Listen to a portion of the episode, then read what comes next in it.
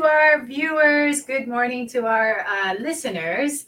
Uh, I am so excited to welcome you to Coffee Time with Marie Torosian CPA. Uh, for those of you who are returning to see us, thank you so much for coming back. I hope you're getting so much value, and that's what's bringing you here. Uh, for those of you who are joining us for the first time, uh, we love having you here as well. And make sure to put a, a, thumbs up or a hands up up in the chat so we know you are new. Um, I want to encourage everyone to make sure to subscribe to the channel or the page you are watching us at or listening to us. Uh, we are going live uh, on, on, on, video, basically, uh, live streaming on Facebook, LinkedIn, and uh, let's see, YouTube. and we are also on different, uh, nine different podcasts. So make sure to check out Apple Podcasts, Google Podcasts, if you want to listen to us on the go.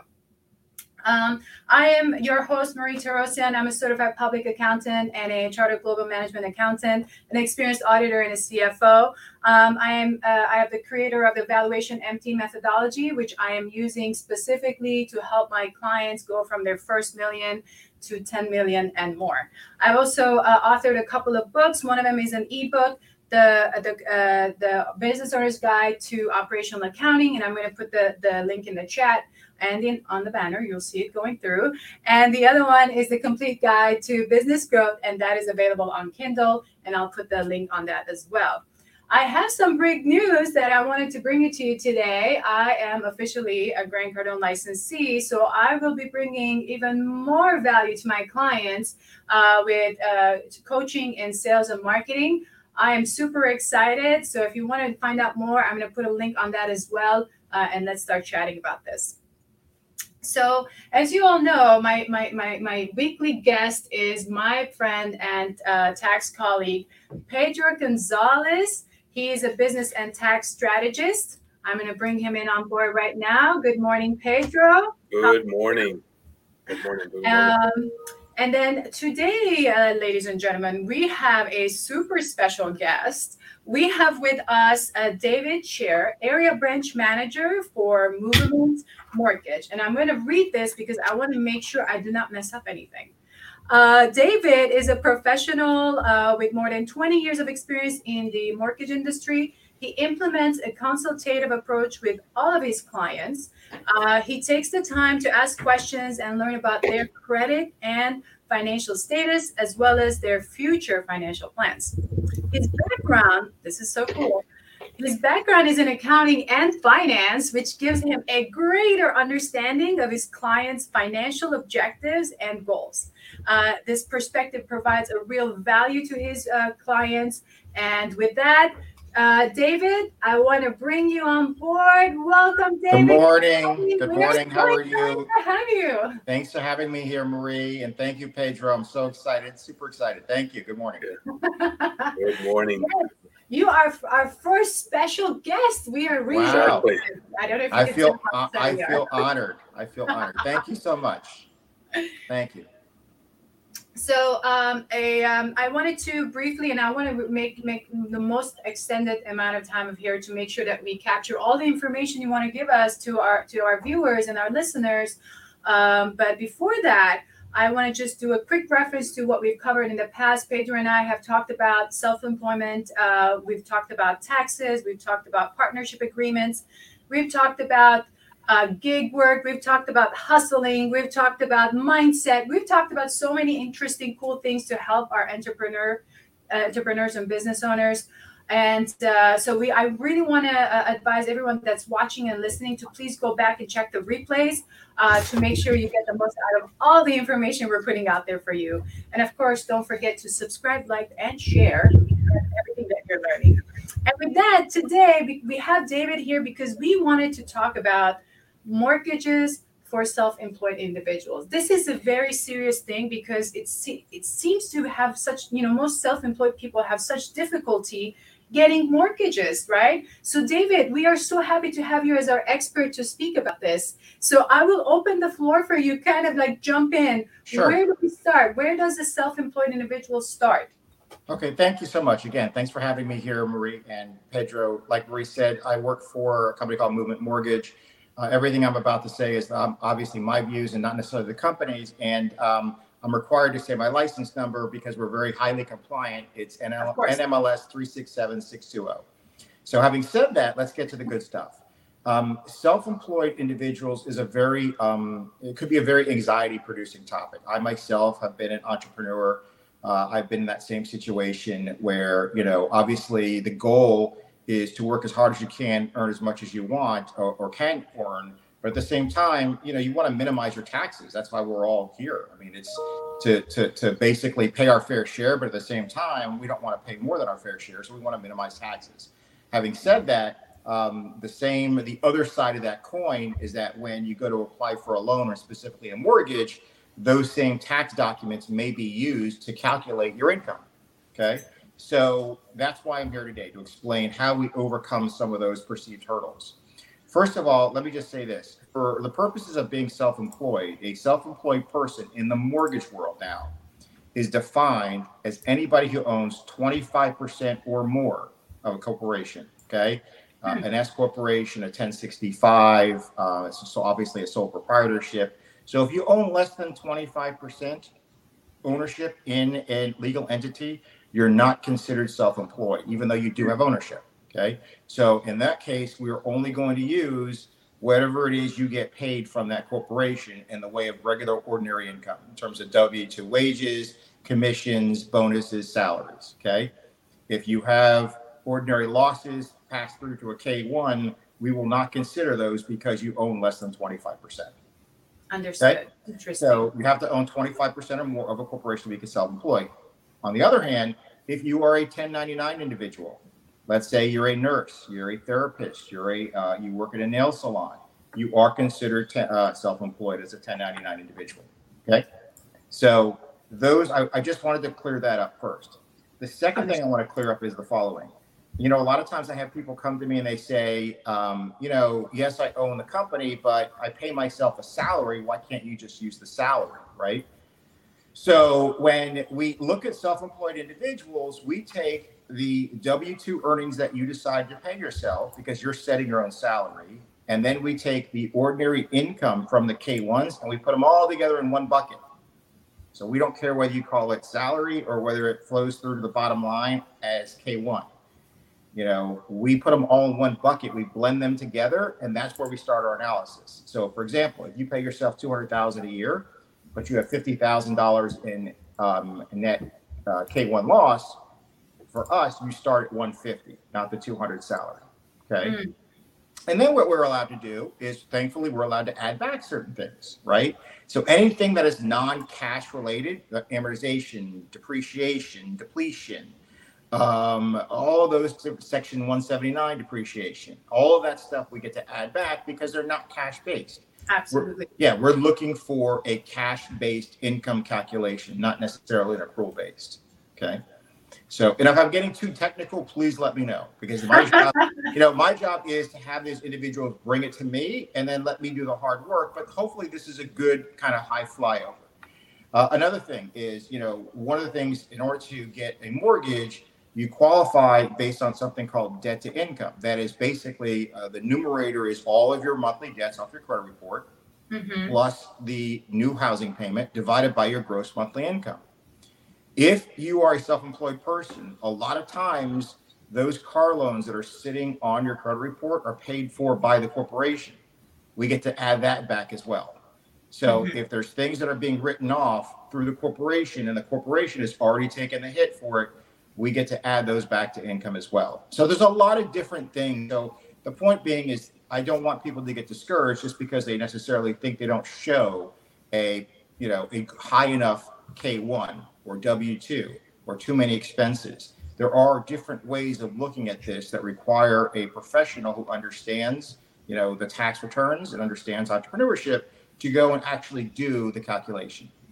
Yeah. Now, This ahead. is a good one because if I may, because this is this is key because I I feel that most banker bank banks that do mortgages or if you you know most entrepreneurs that go talk to uh, you know average mortgage uh, you know provider uh, they won't I don't know if they'll go through all of this or even explain why they will not use this or that. Yeah, they won't. And most of it's because it's not that they don't want to, they're just not educated on it. Um, and uh, especially if we go to a commercial bank, they're so busy with um, with business from their deposit base that if it requires any type of work and reconciliation, number one, they need the knowledge, and number two, they need the time. You have to really roll up your sleeves. Uh, I've had files where I've had 10 different corporations on one particular file. You know, that's 10 different calculations. That's 10 reviews of, you know, business tax returns. And that's why it's important that you find yourself a lender who has that experience in self-employed individuals. I tend to specialize in it because of my background in accounting and finance. I went yeah. master's degree in tax. Uh, I held the CPA license up until 2017. Um, so I understand that. I, I really Yeah. do. I think No, that I- definitely very unique, David. Thank you. I appreciate that. Um, the other thing is, you know, sometimes, you know, normally we take a two-year average in self-employed. Okay, so normally you have to be in business for two years or more. Yes, I There have are- heard that. Yeah. Yes, Yeah. there are some exceptions. Uh, FHA will allow one year as long as you have previous history in the same line of work. Okay, so let's say you go. Let's go back to that nail salon owner. If you were a nail tech and then you decided you wanted to go out on your own and open up your own salon, if you've got two years combined being a 1099 nail tech and then you're now an owner of an 1120s for one year as being a nail tech, FHA will allow that as part of their two-year continuance. Okay. Now, here's the really cool thing. If you have five years or more in business and you have a good enough credit score as determined by some software that is given to us by Fannie Mae and Freddie Mac, a Mm. lot of times we only year need one year's tax return. So typically it's a two-year average. Why is that important? Because everybody knows that the last couple of years have been challenging for some people during the pandemic. Absolutely. Okay. So if you have a certain credit score, uh, and, and typically it's like a 700 or above, uh, and you've been in business for at least five years, there's a good chance when we run that one year tax return, let's say it's 2021, you're going to get the result where we only, it's called a streamlined mortgage for self employed individual. There's a good chance we only need one year so you can drop off the bad year of 2019 or the bad year of 2020 or whatever that year is that's going to pull down the average. Okay, so a lot of Yeah. people don't know that as well. So you'll Ah. hear if, if you hear from your lender, I only need one year return, it's because you've been in business for five years, you've got excellent credit, and that we can only go with the one year. We only have to go with the one year. Okay. That's good. Yeah, that's good to know. Also, 1099 Freddie Mac, and again, I, I'm getting a little technical. Conventional loans are governed by Freddie Mac and Fannie Mae, and, and there's some differences. And Freddie Mac tends to be a little bit more gracious with self-employed individuals. Uh, if you're 1099, there's a good chance I only need one year. Again, if you have the history of being in that business. Okay, Mhm. so those are that that is the world of what I'm going to call traditional conventional mortgages. Right? There's a lot of flexibility. You have to roll up your sleeves. You have to know what the detail is. You have to ask the question as to how much of this debt's already going through the 1120s or the 1065, right? But there's also now the new trend. It's it's it's not new, but it's come back around again. Is what Mhm. they call non-QM mortgages. What that means is they're non-standard, non-traditional mortgages. And the reason why I'm bringing this up in this podcast is because it's caught fire in the consumer world. I actually have people calling me up and asking me for certain programs. They don't necessarily know what it means, but they've heard about it. One is the bank statement loan. Okay. So, what that means is that uh, there are programs now for entrepreneurs. You must be self employed. Again, you still must be self employed for at least two years, and they will check that. Okay. I had an individual who was only self employed for one year, and I could not do the bank statement loan. So, what that means is we take your bank statements, whether it be personal or business, Mhm. we add up the last 12 or 24 months business deposits, we average them, and we call that income. Understood. Okay. Yeah. If it's your personal return, there's no expense factor applied against it. If it's your business, I'm sorry, personal bank statements. If it's your business bank statements, we then ask your CPA or we use an industry average margin, an expense factor, to come up with the net income. That's been a very popular thing because cash in the bank doesn't always necessarily equal the 1120s or the 1065.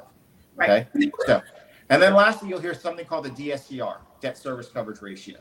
Uh, that's really, really popular now. It's typically, it has to be an investment property. And basically, we don't in our industry necessarily care about the income or the debt of the individual. What we want to make sure of is the house is self sustaining in terms of its cash flow. debt service Right. coverage ratio. So if the if the rental income covers at least 100% of the housing payment, including principal, interest, taxes, insurance, and HOA, there's a good chance we can do the loan. So you can see that there's a lot of different programs out there. And my encouragement for those that are self employed that have heard that it's tough to get a mortgage, it's not necessarily true. It's only tough if you don't go to the right individual. You've got to go. you You, you've got to go to the people. You've got to go to the people. And this is a little bit of a plug. You got to go to the people that know self-employed business. That's really really important. Absolutely. You know, it's so funny. It, it some of the things you said, it, it kind of applies to when they're trying to take even a business loan out because it happened to me uh, where actually I had to almost get into an argument after an hour chat with a very well known bank representative. Uh, trying to get a very small loan out for my business, and I had been a you know self-employed and kind of a consultant on my own for like three years, and then now I have a firm, uh, I have a name, and uh, and I had provided the tax returns, and this person was just stuck on her checklist and she's saying, "Well, no, it's not the same business." I'm like, "It's the same business. Right, right. Just and there's a the same and there's a continuity. Whether you're 1099, whether it you're doesn't matter." If I have somebody who was scheduled C sole proprietor that went to a 1065 or an 1120s, that's still continuity Right. of self-employment. I don't care how you filed your self-employment; it's self-employment. It So, is. It sure yeah. is. Correct. Yeah, yeah. I mean, in my case, was specifically it was still the same. It was a Schedule C on the 1040, all of them, and this It's woman was stuck on the name, on the name. The only one little caveat. Yeah, that's crazy. The That's only one caveat is I don't know why people would, and I'm sure they've met with their tax advisors, why they would have a regular 1120 C corp, but let's just say they do, right? That there's a little bit of a footnote. If they have an 1120 C corp, you obviously only get salary and any dividend that you get yourself. Right, That's right. going to show up on Schedule B. So I'm not allowed to take. There's no such thing as a K1. So basically, if you're an 1120C, again, there must be a good reason reason why you're an 1120C for double taxation. But you're going. I, Exactly. I see it. Believe it or not, I do see it a couple times a week. Yeah. Your income on a mortgage application is only going to be whatever you pay yourself and Right. whatever the dividends are on Schedule B that you dividend yourself, like any other corporation. Okay. So, any questions? I know that's a lot. I know it gets it can get really. I can geek out on this for hours. it's highly technical, um, Yeah. but it's it's highly doable as well. yeah. Yeah. Well- Pedro, do you have any questions? Yeah. No, I was going to ask you, uh, uh, David, and I know you and I have had conversations in the past. One, in, in summary, you know, if we can recap of this on the how can a self-employed make himself or herself more attractive to a mortgage broker? That's Let's say like one. yourself. Let's say I'm coming to you now. What are the a, a kind of bullet point, very you know minimum? In Pedro, you need to make sure of this, this, and this, and this. I mean, to make myself more attractive, to make myself, uh, uh, you know, the, the increase my chances. Right, right. But that's a great question. Half of that is a regular standard answer, regardless of whether they're self-employed or not, and that's is obviously the better the credit, the more attractive you are, right? Okay. So you got to pay your bills on time and don't overextend yourself. Number one. But as it pertains to self-employed individuals, you've got to meet with your tax professionals, your CPAs like yourselves. If you know that you're going to be doing life events like buying a house, which is a a large life event for mo- most people, you know, I highly encourage that you meet with your CPA like yourselves and tell them that this is something I plan on doing this year. You know, because yes, we we want to minimize our tax liability, but at the same time, the other side of that coin is we want to maximize our, our usable income or allowable income Correct. for purposes of mortgages. And there are also um, other ways of minimizing your tax liability through accelerated depreciation to get added back on the mortgage application. So that has a net negative effect, a net neutral effect on a mortgage application. You know, no two expenses are necessarily alike on a mortgage application. A Section 179 or a uh, depreciation, any other type of accelerated depreciation is not the same as taking, you know, dry cleaning and selling their phone bills Correct, on a correct. mortgage application. That's number one. Um, you know, I, I would say other than that, you know, you want to make sure obviously you've got the, the down payment and the cash to close. You want to make sure that you've been in business for, again, two years or more is typically the barometer. Again, there are some slight exceptions for one year, especially been in the same line of work. But if I've got somebody who has a, you know, a, a 620 or higher credit score, obviously the higher the better. I've got somebody who has two years or more in business, who's got, you know, all their documents in order, that's working with a CPA, that can get me that information quickly so I can do the reconciliations. That's going to make my life a lot easier to do those calculations for self-employed individuals. Okay, that's, no, that's very good. Okay, but again, you can achieve tax minimization through different strategies that have Correct. less of a negative impact on a mortgage application than others. Correct. And Yeah. and that has been uh, like you know we had talked about in the past is like uh, the the trying to maximize your your tax uh, uh, you know deductions. But again, if you're gonna go into specifically, if you're informed, listen, I'm gonna be applying for a mortgage. Which of the strategies are going to be applied? You can still achieve uh, the tax uh, maximization and still qualify for a mortgage if it's done correctly. Like you said, maximizing maybe your Section 179 bonus depreciation because you guys are going to add those back. Right. So the net effect, like you said, it, it kind of offsets instead Right. of less uh, expense or increase our, you know, uh, shift uh, the, the the expenses in other areas, which actually will have a negative impact. So no, that makes that makes a lot of sense. For example, home office depreciation, home office um, deductions. Tho- those are things that we can add back for a mortgage application. If you're actually using your car in your business and you're not writing it off, but yet you're writing off your cellular phone bill, I can't add back your cellular phone bill. But if you have a car expense, a lease, or a, a- an auto loan, and it's and you've got 12 months worth of history that's being paid out of the business, I can add that back. So it's those little things that that make a big difference sometimes. Very good, very good. Now, do you have any any uh, uh, what you have seen and uh, kind of uh, horror stories of uh, things that you see coming through? I know you and I have would like talked do about. the war stories. I don't know to what extent you can disclose, but I know that that Yeah, Yeah. I can't and tell. things I Um, imagine that you have seen. I know that Maria and I we yeah. talk about things that we see, especially when we take over Yeah. other. The you know, whole show is about war Right. stories, really.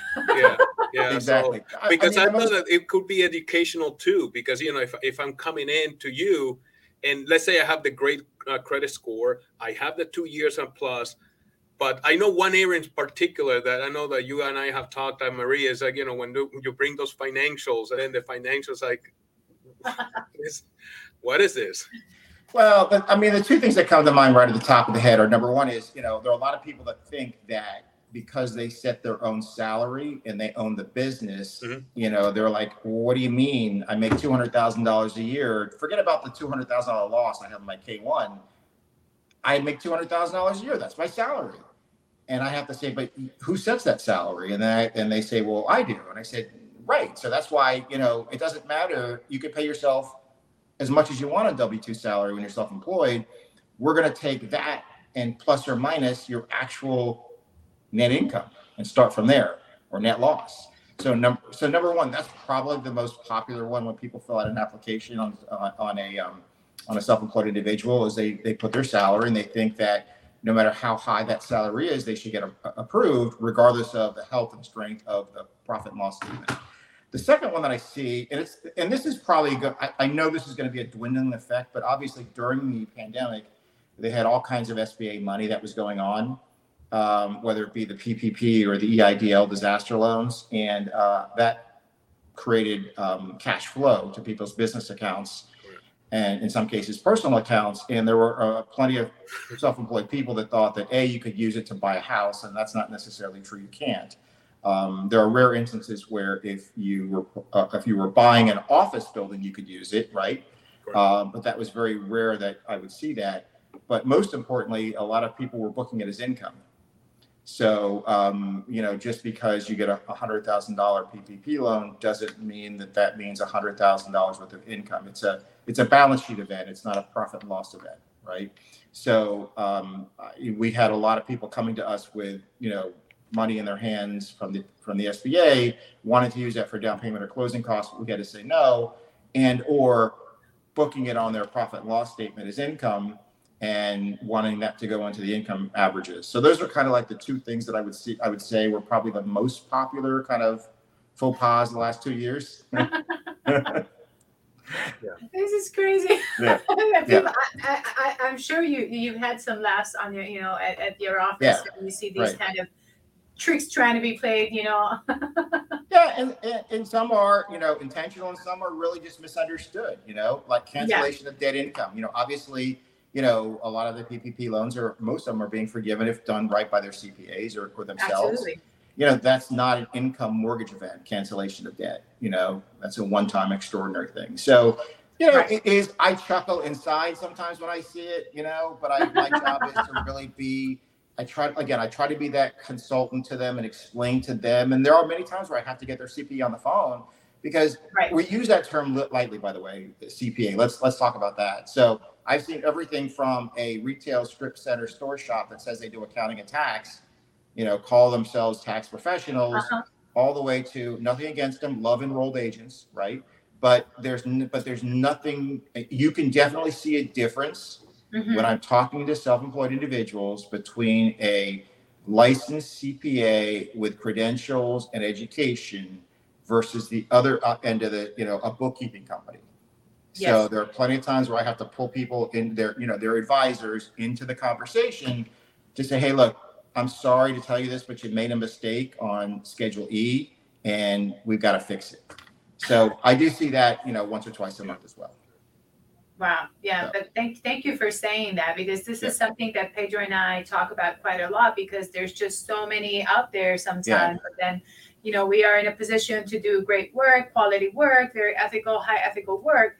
And you know, you get these, you know, random questions sometimes like, well, that person is doing it at a quarter of the price. Well, uh, well, do you know what they're gonna do for you?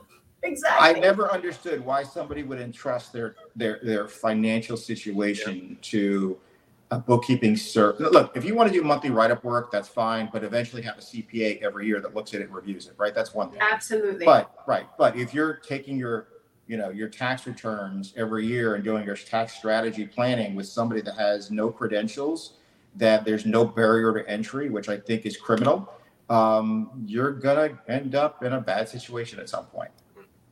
yes, you know. absolutely. So. Thank, thank you for sharing that, David. Of course, I see it all the time. all the time. Yeah.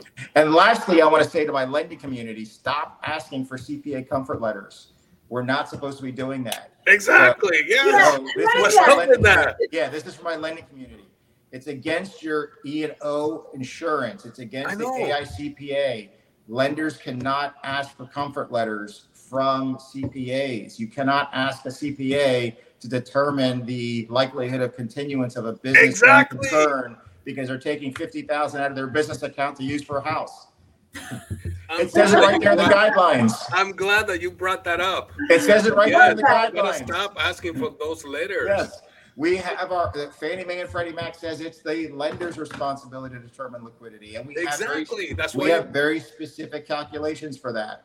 So I apologize on behalf of the lending community if you get that request from, it won't come from us, but if it comes from other lenders, you should tell them, obviously, it, you're not, you're not supposed to be writing comfort letters. Thank you. Thank you for saying that. Thank you. This is Of course. awesome. Yeah. Awesome. Yes, you know that you have an advocate, former CPA, masters Exactly. in accounting and tax on your side in the lending community and me, okay? This is awesome. This has been such such great information, David. This is uh, invaluable. Truly, it's it's been such pleasure having you here. It's been a wonderful time. I appreciate the opportunity to speak on subjects that I really truly love. Okay. So thank you, Marie. Thank you, Pedro. I want to make sure that I bring up your um, your uh, information here, and I'm going to just read it out uh, just to make sure that in our audio version, you know, those who are listening can actually catch it as well. So, guys, of you, those of you who are listening uh, to the podcast, uh, make sure if you'd like to reach out to David, you can call 954 448 6153. That number is 954 448 6153. You can also email David, and that is David, D A V I D, dot share, S H E I R, at movement.com. That's david dot share at movement.com. Thank you again. Thank you so much. Awesome. Thank you, David. awesome. Yeah, it was very good. This was really, really cool. Thank you so much for this I'll this come back anytime you guys will have information. me, okay? Just let me know. Yes. We love that. Thank you. Thank you so much. Um, okay, so uh, we are at the top of the hour, so we are gonna, uh, you know, uh, just just wanted to make sure if there were any comments or, or in the chat or any notes here that I can read out.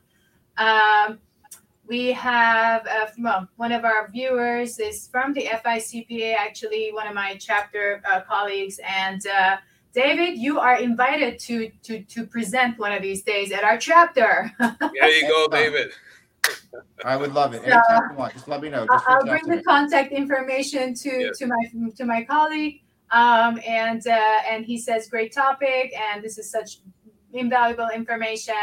Um, excellent, but too short. It's okay. We'll come back with more information. This is a 30 minute segment because we want to be cognizant of everybody's time. You know, everybody's you know busy. A 30 minute segment is doable for anyone that's on the go. Um, and of course, we want to be cognizant of everybody's time that's committed here to speak to us. You have work to do. So, uh, with that, you know, thank you, uh, everyone, for for watching us or listening to us. Uh, we appreciate you, um, and of course, we I always leave you guys with uh, the the quote from motivational speaker Jim Rohn. You are the average of the five people you so spend the most time with. I hope that we are the today we are the three people you spend your time with. Uh, and with that, we wish you all a wonderful rest of your week. And until then, we'll see you next week, Thursday, 10 a.m. Eastern Time. Thank See you. Bye bye.